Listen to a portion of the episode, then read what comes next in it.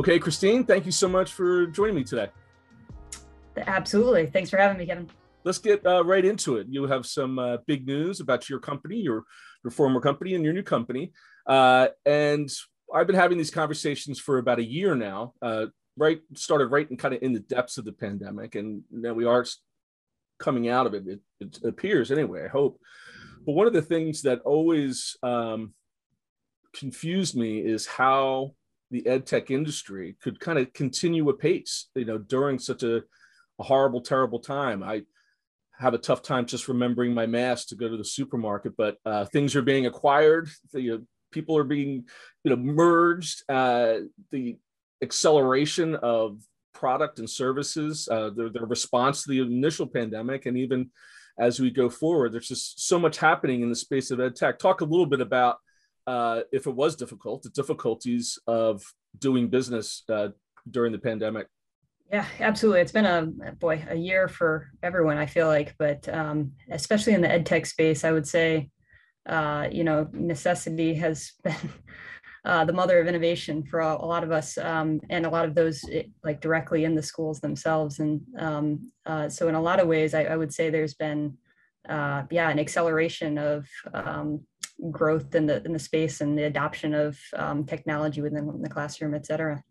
Um, speaking, you know, specifically to our company personally, um, I suppose it's worth mentioning that we were in talks about a relationship with, with Aperture before the pandemic happened. So who knows how what is the time frame of when we would have uh, been acquired, uh, whether or not there was a pandemic, because it certainly uh, there's certainly uh, a difference between um, meeting with people in person to talk about business and acquisition and um, having everything be be virtual. But um, yeah, it's worth noting that yeah. just the CEO of, of Aperture and myself were uh, had had the fortune of being able to go on several runs together um, prior to the pandemic hitting and, and, got to know each other, I guess, on a personal level before uh, the pandemic hit and we were, you know, uh, down to the the video calls, I guess, to uh, go forward with the acquisition. Oh, that's interesting. Okay, so that uh, that was there was some in person before you had to uh, fall back onto the Zoom, huh? Uh, certainly, yeah.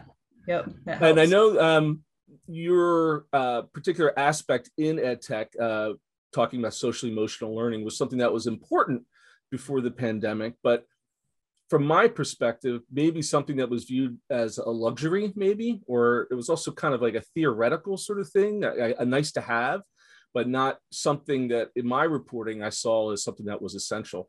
And that has certainly changed a lot. Talk a little bit about how your business has changed and how the perception of social emotional learning has changed because of this giant group traumatic experience that we have. Yeah, absolutely. So um, the Ascend product uh, standalone before we integrated with Aperture was largely around uh, students setting goals um, virtually and having a like a, a digital village of support around them as they pursued those goals um, which there was interest, as you as you know, before the pandemic, and largely within mentoring organizations such as you know Big Brothers Big Sisters and uh, communities and schools, et cetera. There was you know already enough momentum in that direction for it to exist digitally beforehand, but certainly after the pandemic hit, the um, the need for those uh, support systems to be meeting the students where they are, even if it couldn't be in person, was only heightened. Certainly. Right.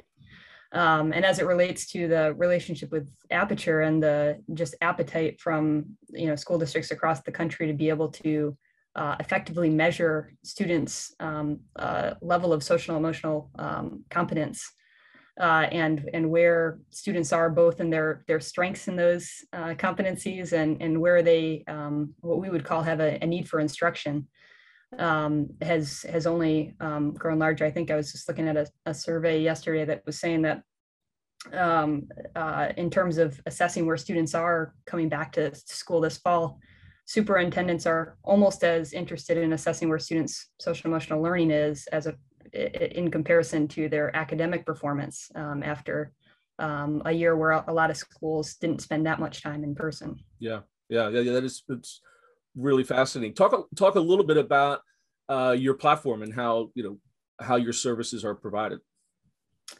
Yeah, absolutely. So um, Uh, essentially, the the main the, the, core product that Aperture offers is around um, assessing student social emotional learning. And traditionally, it's a, a platform where uh, teachers log in and they um, go through a, a nationally normed um, assessment rating of each of the students in their class. Um, and there's, uh, you know, it's just eight questions to do the mini assessment, the screening version. Um, and then the students that fall in the need for instruction range follow up with a, a more diagnostic assessment um, across eight different social emotional competencies. And, and so the results to the teachers is that um, uh, hopefully they're able to illuminate, um, you know, the unique strengths of every student in their class um, and what, what to be building on on those strengths. Uh, and also to be able to identify, you know, at a classroom level, which competencies might be more um, lacking compared to national norms um, and have specific strategies for them to work on um, either at an individual small group or classroom wide uh, level of intervention um, across those different levels. Now, the, the more recent product that we've introduced um, post acquisition um, with the uh, former Ascend product uh, is really just this, this concept of student voice and choice in those assessments and ratings. And so, um, from the student's perspective, uh, they create an account and learn about um, social emotional competencies, uh, and then take a self diagnostic, a self assessment, where they're talking about their own uh, social emotional um, uh, behaviors and, and skill sets, et cetera, uh, on a, a, nationally normed rating scale. Um, and then in real time are able to get feedback on what their strengths are in those competencies, um, learn a little bit more about the competencies themselves, and then be able to express their own uh, choice and self-determination in terms of which skills they want to further develop. And so they can select, you know, which of these competencies I want to work on. Um, they're presented with gamified challenges um, that are not all virtual. Obviously, they're, they're challenges that might take some reflective exercises online, but also carry out outside of the, the screen as well um, for them to further develop those competencies, um, as well as set goals for themselves in other areas of their life um, where they can. Um, we know that the pursuit of those goals is also developing the social emotional competencies of, of self management and um, self awareness and responsible decision making, et cetera. So, yeah, the, the, so uh, the, the self awareness bit is is uh, fascinating to me as a parent. Uh, I am astounded about how self-aware my own children are versus my, myself and certainly when I w- was young is that something that has been a, a recent phenomenon talk a little bit about uh, the history of ascend and when how you got into the business and and, and, and what this transformation has been like? Yeah absolutely. So um, you know assessment wasn't a core product a core piece of our product on the ascend side prior to the acquisition. That that was truly a competency of aperture and bringing in their nationally normed assessment uh, really you know dug deeper into that that space for us. Yeah. Um, we were really focused on the, the self-determination and, and goal setting aspect and wanted to um, you know support classrooms that traditionally might teach goal setting and talk about the smart acronym and then uh, you know go through each of the letters and then prompt students to create smart goals for themselves um, and we'd often find students would still struggle to hit on the measurability aspect or the you know time-based element et cetera and to be honest like to your point, Kevin, I think adults struggle with that as well. Yeah. Um, so we had fun doing a bunch of design sessions with students and, and working through a, a step-by-step flow that would get to all of those elements, um, but not in a cumbersome at any any point of the process type of way. Gotcha. Gotcha. Uh, a million students currently use the product. 500 school districts. That's right. Yeah, we're about to double that this fall though. Uh, so it'll be a, a big, big year of growth. Um, yeah. talk about talk about the scale and talk about i know sometimes when i have these discussions about a social emotional learning it seems that there are districts that have more resources than others uh, that are able to kind of focus on it. Uh, is this able to scale? And maybe talk about um, another big topic in the space right now is, is digital equity and providing services to yeah. all students and not only technology but these sort of services. Uh, because you are already at, at a certain scale. Uh, talk about how to implement that and how you see that as a, a, potential solution for for students who are on the on the on the lower end yeah absolutely well let me first start by saying that just uh, mental health and social emotional learning we know to have there's now more and more research that suggests a strong tie between that and the ability for students to perform academically Yeah. Um, and um, and so I certainly think that there's there's this wave of awareness across districts across the country, rural, urban, et cetera, that um, there's a there's a, a strong need, and, and, I think we've been using the terminology in the last decade or so of, of focusing on the whole child more than just their their academic performance and how some of those other areas play a large role in their academic performance if that's the motivation for some of the districts. Right.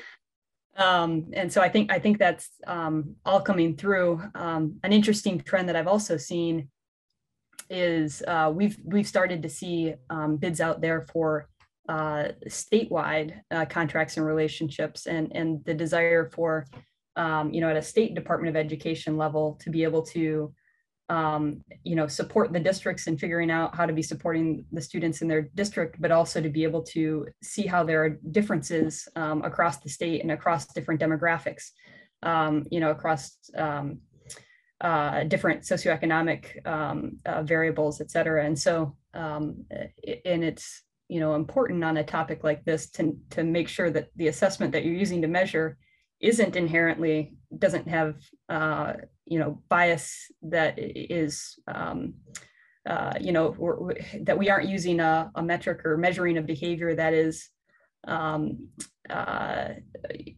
more culturally um, acceptable in one culture versus another. And so you know in talking with our r&d team it's always interesting to hear what they're thinking through to make sure that uh, a behavior-based uh, rating assessment doesn't have you know bias to one group of people over another, et cetera. Right. Right. Well, I guess now I um, talk a little bit more about that uh, that growth mode that you're in. I mean, those are some pretty gaudy numbers. What uh, what does that involve? Uh, it, has been fun. We um, uh, we recently have had a great relationship and um, uh, our off in a, a, contract with the Connecticut Department of Education. And so um, they made a, a, big, they probably made the first stake in the ground to say, um, we want all of our students to be um, assessed for their social emotional um, learning um, across the state. And so the state uh, decided to cover all of the districts. Um, and so we've been working with them uh, probably for about a half year now. and then going into the fall will be where we'll, we'll actually be rolling out to the districts in Connecticut. Um, but we've got um, some other recently closed uh, deals that will um, uh, double our overall number again. Um, so it's it's been a um, exciting time to be in business, but also uh, exemplifies, I think, the um, the need to be measuring something that is really impactful to the students that the schools are working with, right? Yeah, so that's interesting. A state level involvement. Uh, most of the conversations I've been having been at a, at a, at a district level. Is that something that you see uh, changing in terms of? Well, the federal government obviously is is about to uh, unleash some pretty serious funding when it comes yeah. to uh, these sort of things, uh, but the state seems to have activity as well.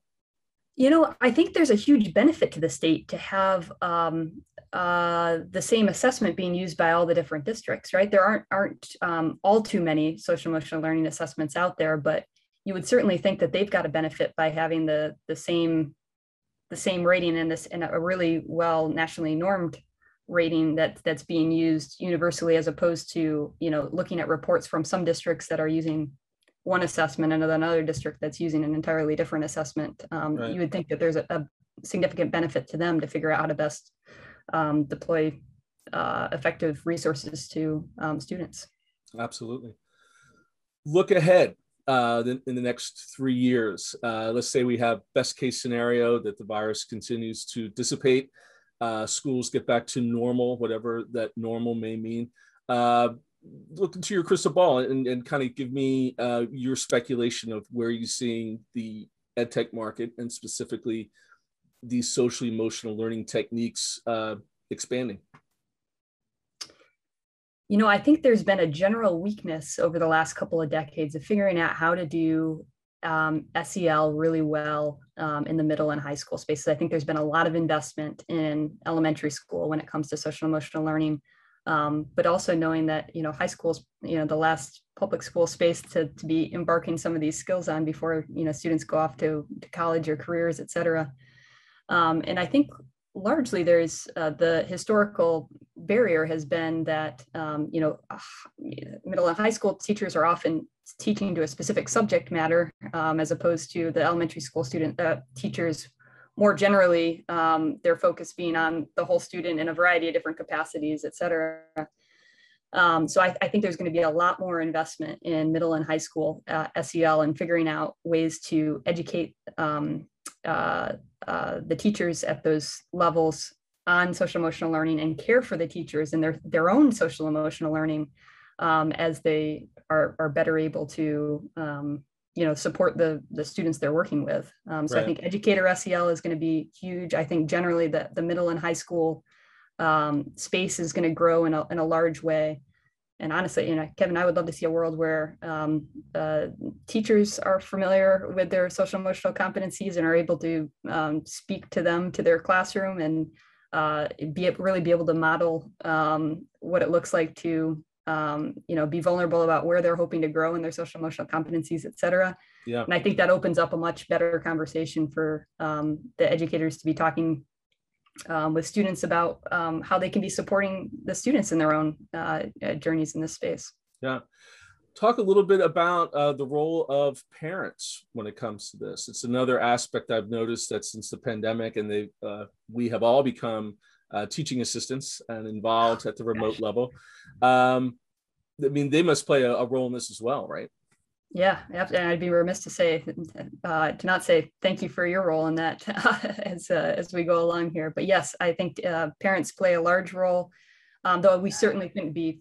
I think historically we've often allocated a lot of social emotional learning um, responsibility to the parents uh, when um, it should be, a, I think, a shared responsibility um, amongst three parties that you know the school system and the educators there the parents and the students themselves right, right. Um, but i but i certainly think that parents play a, a large and significant role and perhaps have had the uh, largest historical role in students uh, social emotional learning. Great. Well christine i really appreciate your time today. Uh, some really great insights there. Congratulations on the acquisition and your work. And uh, look forward to seeing how you continue to help america's students. So thanks for your time. Hey thanks kevin. And thanks everybody for watching. I hope you click around and find another episode soon.